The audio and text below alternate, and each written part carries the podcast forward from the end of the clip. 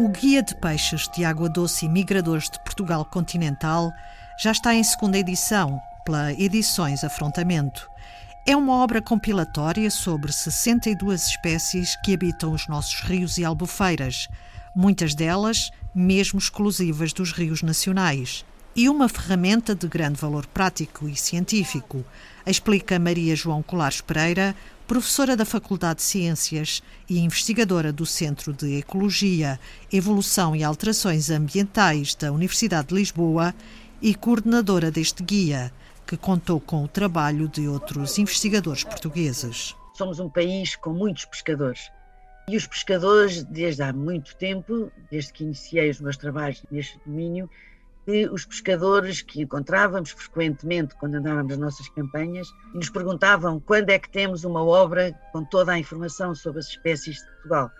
Uh, alguns pescadores, inclusivamente, diziam-nos que consultavam obras eh, europeias, inglesas, enfim, de, de outros países, o que faz de facto muito pouco sentido, na medida em que uma fração importante das nossas espécies são exclusivamente ibéricas ou, eh, se não, portuguesas 10 eh, das espécies só existem em Portugal. E por isso era muito importante eh, disponibilizar essa informação. Por isso eh, nós achamos que tinha chegado o momento de, de disponibilizar para os pescadores e para o público em geral e para os professores e alunos de, de vários níveis de ensino uma obra completa. O guia também alerta para o facto de cerca de 70% destes seres vivos estarem em perigo devido a alterações dos seus habitats. E essas alterações podemos incluir intervenções como, por exemplo, a construção de infraestruturas hidráulicas nos, nos, nos rios, a construção de barragens, por exemplo, e grandes açudes, que impedem a deslocação dos peixes dentro do rio, a progressão uh, dos peixes, que para efeitos de reprodução é muito frequente e muito importante para, essas, para muitas espécies, a captação de água, a extração de materiais inertes dos, dos leitos fluviais, que é importante é uma atividade que tem que ser feita, mas não pode ser intempestiva nem descontrolada.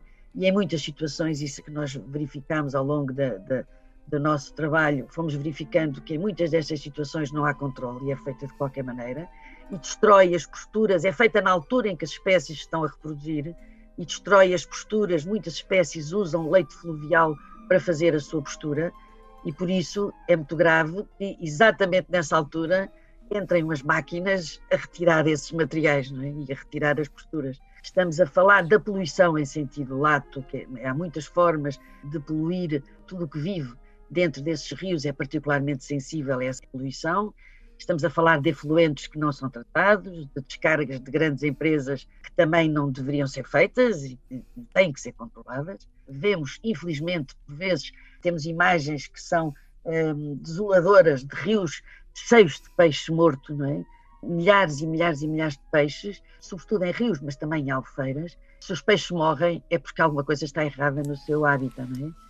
E isso tem vindo a reduzir paulatinamente as populações de alguns dos nossos endemismos, das espécies que nós só temos, só existem em Portugal. Por exemplo, isso... diga-me algumas dessas espécies que só existem em Portugal.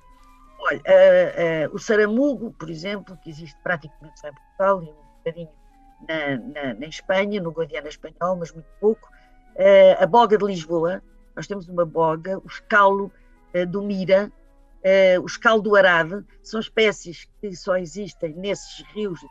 o escalo do Arade só existe na, no sul do país, em pequenos cursos de água, e quando desaparecer daí, desaparece do mundo, não é? Mas há outra ameaça muito importante a invasão de espécies exóticas. Essa é uma grande ameaça para as nossas espécies nativas. As espécies que são introduzidas, eh, em geral, são grandes carnívoros e que, que, se alimentam das nossas espécies nativas. E uma das medidas mais importantes a tomar em relação a isso é controlar essas introduções. Novas introduções não podem ser feitas. Eh, temos que estar, temos que fiscalizar isso de uma maneira, de uma forma muito intensa e as que existem, espécies exóticas que existem, temos que arranjar maneira de as erradicar e de não deixar que elas proliferem e continuem a dizimar as populações nativas. Maria João Colares Pereira elenca algumas medidas que podem ser tomadas para evitar o desaparecimento dos nossos peixes de água doce e destaca as ações de sensibilização. Eu sou muito a favor da sensibilização antes da fiscalização, porque as pessoas, se souberem, se conhecerem os problemas, eu acho que os nossos pescadores são muito sensíveis a essas questões, se, se tiverem conhecimento. Não, não, é possível conservar sem conhecer, não é? E por isso é preciso que esse conhecimento chegue às pessoas, aos pescadores, ao público em geral, mas aos pescadores que são, eh, muito, muitos deles eh, são pescadores, estou a falar de pescadores desportivos em particular, a pesca profissional também, mas ela não é muito intensa, a não ser nos nossos rios, a não ser para as espécies migradoras, mas aí também a medida a tomar é fiscalizar e não deixar que os migradores, quando entram nos nossos rios, para o ouvinte entender, eh, nós temos o salmão, por exemplo, o salmão, a lampreia, o salmão entra nos rios, nos nossos rios, para se reproduzir.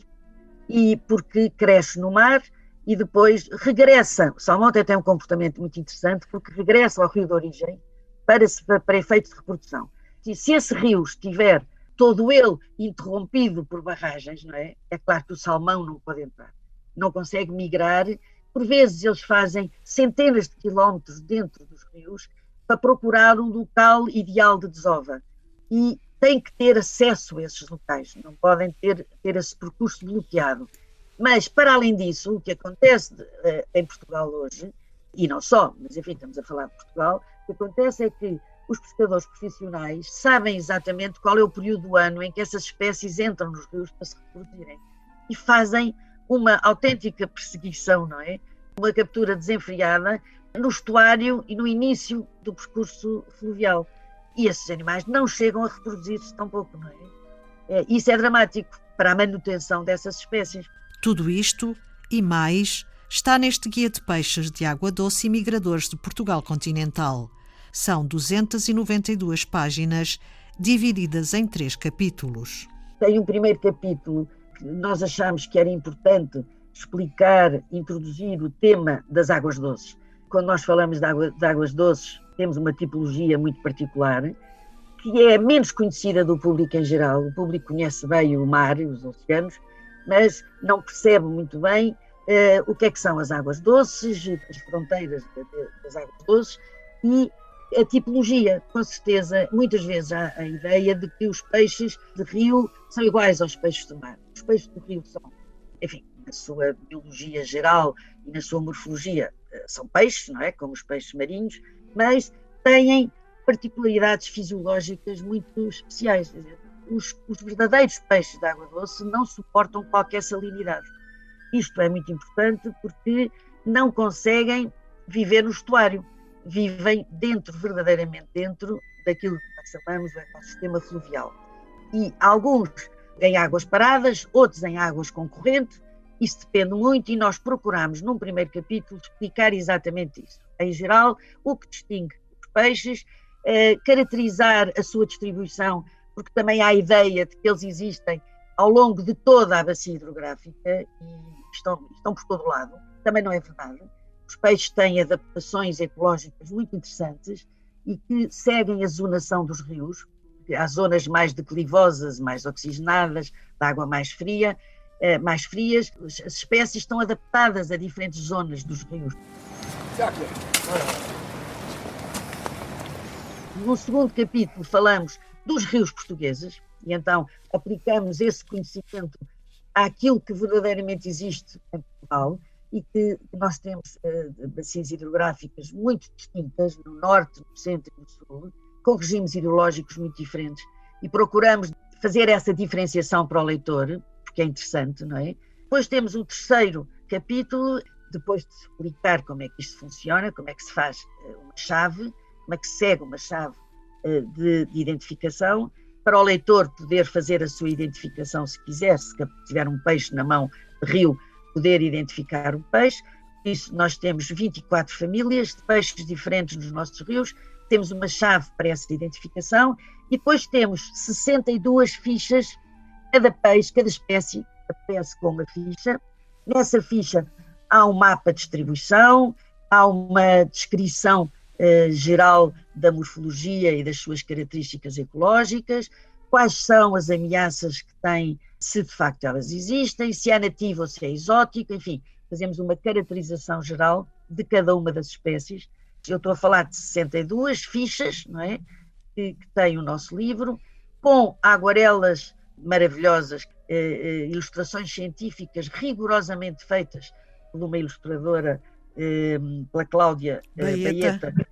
Foram feitas com base nos exemplares, na observação dos exemplares. Tem o número de raios, por exemplo, o número de escamas, a posição das barbatanas, a coloração das espécies é muito variável e foi preciso observar, a Cláudia Baeta fez questão em observar material fresco de todas as espécies. Pedro Salgado também colaborou na feitura deste guia com quatro ilustrações relativas aos visitantes marinhos, espécies que entram nas águas doces. O livro ainda tem alguns anexos, como a distribuição da rede hidrográfica de Portugal e a caracterização das barragens, e, por fim, um glossário com o significado de um conjunto de termos técnicos. O Guia de Peixes de Água Doce e Migradores de Portugal Continental pode ser adquirido online e já está também à venda nas livrarias, que já estão abertas.